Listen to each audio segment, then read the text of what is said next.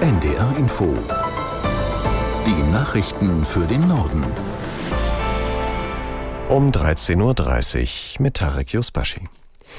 Der Kauf eines E-Autos in Deutschland wird ab übermorgen nicht mehr staatlich gefördert. Das hat das Bundeswirtschaftsministerium am Mittag bekannt gegeben.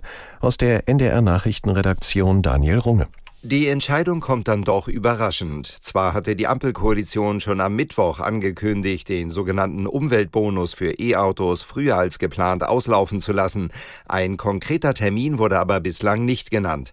Seit heute Mittag steht nun fest, wer für sein neues E-Auto den Bonus von bis zu 4.500 Euro kassieren will, hat nur noch bis morgen Abend Zeit, den Antrag zu stellen. Am Montag ist dann Schluss. Bereits genehmigte Förderungen sind von der Kürzung nicht betroffen. Die Pläne der Bundesregierung im Zuge der Sparmaßnahmen auch die Agrardieselförderung zu streichen, sorgt weiter für Diskussionen. Kritik kommt unter anderem aus der CDU. Die Vizevorsitzende Breer wirft der Bundesregierung vor, den letzten Funken des Vertrauens der Bauern zu verspielen. Die Chefin des Wirtschaftsflügels der Union Konnemann warnt vor einer Kostenexplosion für die Landwirte. Damit drohe sich die Lebensmittelproduktion weiter zu verlagern. Auch Mecklenburg-Vorpommerns Agrarminister Backhaus von der SPD kritisierte auf NDR Info, dass die Bauern einseitig belastet würden. Bundesfinanzminister Lindner hat inzwischen signalisiert, dass er bereit sei, die Entscheidung zurückzunehmen, dann müsse aber an anderer Stelle eingespart werden. Israels Streitkräfte sind nach der versehentlichen Tötung von drei Geiseln im Gazastreifen zu erhöhter Vorsicht aufgefordert worden.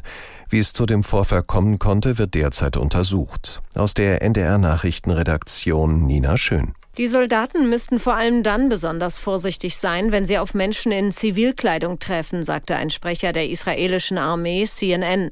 Er wies darauf hin, dass viele Kämpfer der islamistischen Hamas in Zivilkleidung gegen Israels Armee kämpften.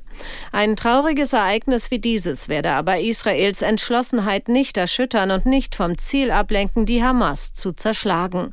Die Armee hatte gestern erklärt, dass die eigenen Streitkräfte während eines Einsatzes im Norden des Gazastreifens versehentlich drei männliche Geiseln als Bedrohung identifiziert und erschossen hätten.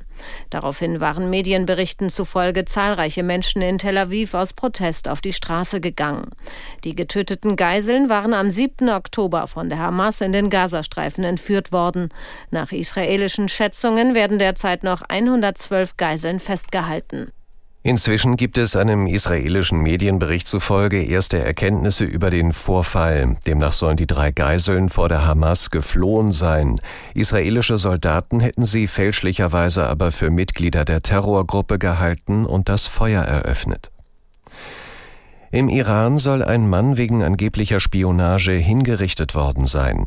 Im staatlichen iranischen Fernsehen hieß es, ihm werde vorgeworfen, dem israelischen Geheimdienst Mossad vertrauliche Informationen weitergegeben zu haben.